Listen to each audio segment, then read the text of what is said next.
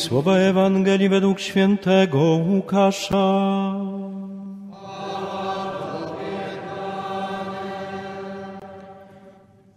Wielkie tłumy szły z Jezusem.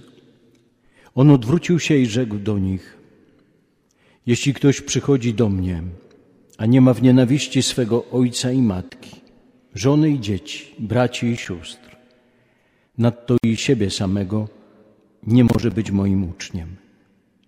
Kto nie dźwiga swego krzyża, a idzie za mną, ten nie może być moim uczniem. Bo któż z Was, chcąc budować wieżę, nie usiądzie wpierw i nie oblicza wydatków, czy ma na wykończenie? Inaczej, gdyby położył fundament, a nie zdołałby wykończyć, wszyscy patrząc na to zaczęliby drwić z niego.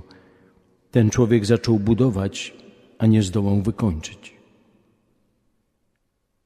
Albo jaki król, mając wyruszyć, aby stoczyć bitwę z drugim królem, nie usiądzie wpierw i nie rozważy, czy w dziesięć tysięcy ludzi może stawić czoło temu, który z dwudziestu tysiącami nadciąga przeciw niemu. Jeśli nie, wyprawia poselstwo, gdy tamten jest jeszcze daleko i prosi o warunki pokoju. Tak więc nikt z Was, jeśli nie wyrzeka się wszystkiego, co posiada, nie może być moim uczniem. Oto słowo Pańskie.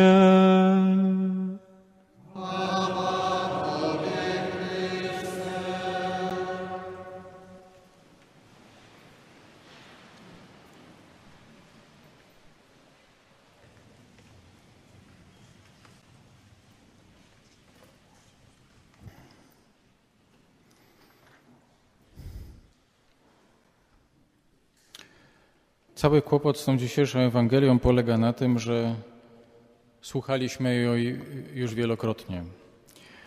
Ja jestem chrześcijaninem od dziecka i słuchałem tej Ewangelii, jak byłem dzieckiem, jak byłem nastolatkiem, jak studiowałem, jak wstąpiłem do zakonu, jak jestem księdzem.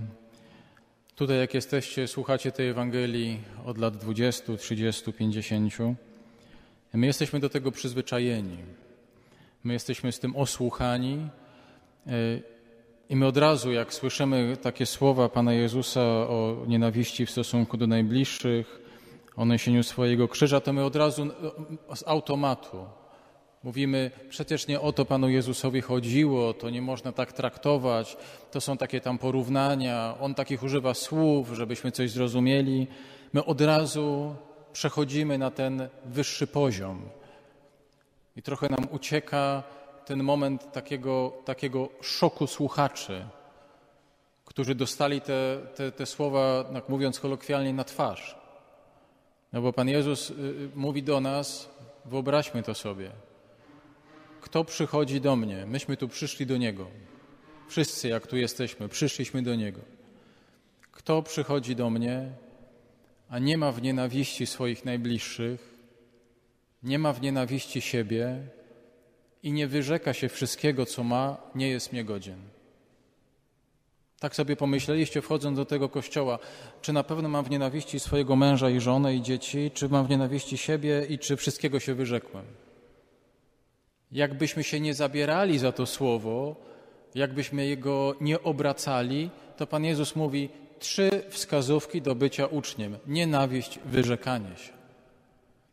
To się dokłada do tego, e, do tego zbioru e, tych paradoksów Jezusa. Ostatni będą pierwszymi, a pierwsi ostatnimi. Jak was prześladują, to cieszcie się i radujcie, bo wielka jest wasza nagroda. Jak ktoś nie ma, to będzie miał. Znaczy, Pan Jezus wprowadza nas w logikę kompletnego absurdu, nieznaną nam logikę, bo On nam każe myśleć tak, to białe jest czarne, a czarne jest białe a gorące jest zimne, a zimne jest gorące. Znaczy, on nas wprowadza w taki świat, którego my nie znamy, który jest absurdalny. I on robi to celowo. Robi to celowo, żeby pokazać inną optykę i, i logikę myślenia i o jego słowach. I teraz, zanim w ogóle zabierzemy się i myślimy o tym, co, o co mu chodzi, spróbujmy się oprzeć właśnie temu narzucającemu się absurdowi. Spróbujmy go tak trochę brać w nawias i powiedzieć, no dobra, a gdybyśmy za tym poszli? A gdybyśmy to tak potraktowali rzeczywiście na serio jeden do jeden, no to mamy tak, że Pan Jezus mówi, musisz zanegować wszystkie swoje pragnienia. Musisz zanegować wszystkie swoje plany, wszystkie swoje pomysły, wszystkie swoje talenty, wszystko to, co jest Twoją umiejętnością, wszystko to, co Ci wychodzi, wszystko to, co w sobie lubisz, co cenisz. Jak to zanegujesz, wchodzisz na drogę mojego uczniostwa. Właśnie to jest ten moment, kiedy zaczynasz negować siebie. Ale no mówię, ale no, znaczy co, no i to stajemy się wtedy tacy bezwolni, tacy zdajemy się na tą wolę Bożą i, i wtedy rzeczywiście jesteśmy prawdziwymi chrześcijanami? No przecież każdy z nas, no ja, ja, ja, bardzo uczciwie jestem w stanie powiedzieć, to nie jest tak, że, że ja każdego dnia, żeby każdego dnia, żeby raz w tygodniu wyrzekać się wszystkiego, co posiadam. Żeby tak wyrzekać się wszystkiego, co mam. Oczywiście, że są rzeczy, których ja w sobie nie lubię. Wy też tak macie. Są rzeczy, których w sobie nie akceptuję, są rzeczy, których się wstydzę, ale to jest coś zupełnie innego, żeby powiedzieć sobie: Nienawidzę siebie. A Pan Jezus mówi: Jak tak powiesz, jesteś moim uczniem. Nienawidzę siebie. Jesteś moim uczniem, super. Nie, masz w nienawiści samego siebie. Znaczy, mówię to bardzo celowo, żebyśmy weszli w ten, ten moment tego, tego zderzenia absurdalnego. Ilu z nas będzie postawionych w takiej sytuacji, żeby wyrzec się wszystkiego, co posiadamy? Ilu z nas będzie postawione w takiej sytuacji takiego krańcowego wyboru? Ilu? Może nikt z nas. To jest jakaś domena męczenników, świętych, największych świętych. Tak sobie pomyślałem, że jedyny, który mi przychodzi, to jest święty Franciszek. Jedyny, który mi przychodzi, to który, który e, był nikim, który doprowadził siebie do takiego stanu, w którym mówił, że jestem nikim, do tego stopnia przecież, że bracia, którzy jeszcze za jego życia tworzyli zakon, już reformowali jego regułę, bo mówili, tak się nie da żyć. On był jeden. On, on, on to strasznie ciężko znosił. Oni już mówili, to, to się tak nie da. A on mówił, jak to? W Ewangelii jest tak napisane. Mówię to wszystko celowo. Mówię, mówię to, to bardzo celowo, żebyśmy sobie ten obraz w głowie nakreślili, ponieważ my dotykamy w tej Ewangelii największej istoty i najważniejszego pytania, jakie moglibyśmy zadać pod adresem, czy postawić pod adresem Pana Jezusa. To jest pytanie, które zadają mu czasem faryzeusze uczeni w piśmie: jakim prawem to robisz?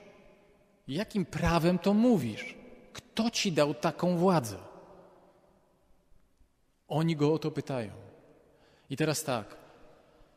Jeżeli nie, nie potraktujemy go jako szaleńca, jeżeli nie potraktujemy tych słów jako słów szaleńca, którego trzeba izolować od społeczeństwa, jeżeli nie potraktujemy go jako, jako słów jakiegoś, nie wiem, guru sekty, który żąda bezwzględnego posłuszeństwa od swoich wyznawców, jedyną odpowiedzią, jedyną odpowiedzią i jedynym argumentem za tymi słowami jest to, że mówi je Bóg. Tylko Bóg ma prawo takie słowa mówić. Tylko Bóg, tylko Jezus, który był Bogiem, Jezus, który jest Bogiem, ma prawo mówić takie słowa i stawiać sprawy na ostrzu noża. Tylko On. W przeciwnym razie jest absolutnie kimś, kogo trzeba izolować. Jeżeli ktokolwiek z nas by mówił takie słowa, masz nienawidzić swoich najbliższych, jeżeli przychodzisz do mnie, odesłalibyśmy go do szpitala i mielibyśmy ku temu prawo i argumenty. To jest jednocześnie argument, w imię czego mielibyśmy się tak zachowywać. Bo po drugiej stronie jest Bóg i Jego miłość, to jaka ona jest.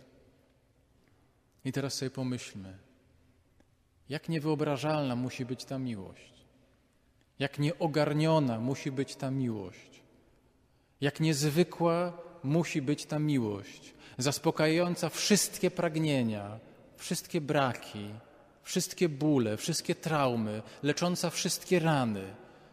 Jak niewyobrażalnie naj musi być ta miłość, skoro potrafi powiedzieć nam, nam, którzy kochamy swoich najbliższych, kochamy siebie, kochamy swoje życie, miej to w nienawiści, bo ja jestem jeszcze więcej niż to.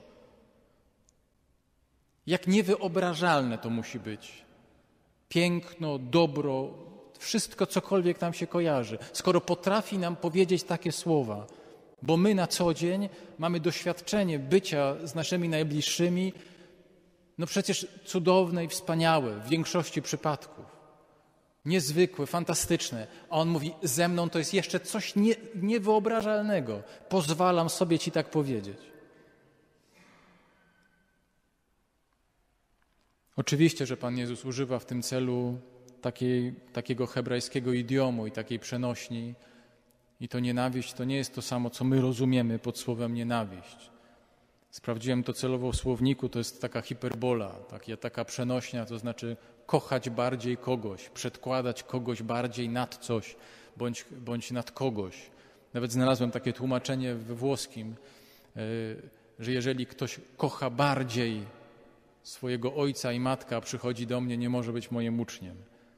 My od razu myślimy, jak nienawiść, no to wiadomo, że wzajemny antagonizm, niechęć, zabijanie, no to, był, to, to jest właśnie ten absurd. Powinniśmy się na siebie rzucić, zrobić sobie krzywdę, wtedy będziemy siebie wszyscy nienawidzić. To nie o to chodzi.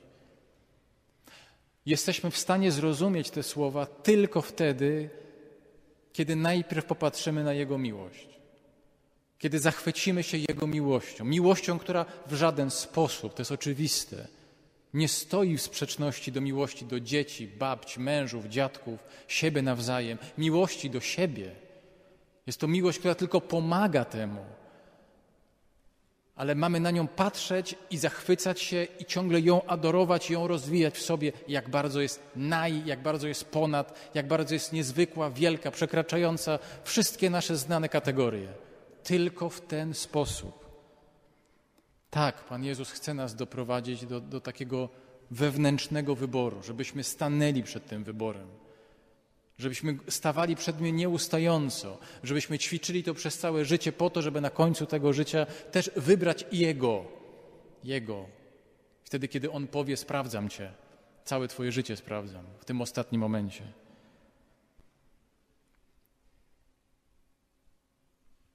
Pan Jezus to nie jest dodatek do naszego życia. Pan Jezus to nie jest przypudrowanie naszego życia. Ewangelia to nie jest kwiatek do kożucha. To nie, jest, to nie są słowa, żebyśmy sobie intelektualnie je porozważali. To nie jest po to, żebyśmy się fajnie poczuli duchowo. To nie jest po to, żebyśmy się tam chwilę zastanowili. On mówi takie słowa dlatego, że mówi: Ja jestem osią Twojego życia, absolutnym źródłem dobra, prawdy i miłości, ale osią tego życia. Do, tak, tak masz to życie budować, nie jako dodatek, ja jako dodatek do tego wszystkiego, tylko to wszystko jako dodatek ze mnie, a dzięki temu, że to będzie ze mnie, będzie miało sens. Właśnie w taki sposób. Właśnie w taki sposób próbuje nas przeprowadzić przez ten absurd do takiego źródła miłości, jaką On jest.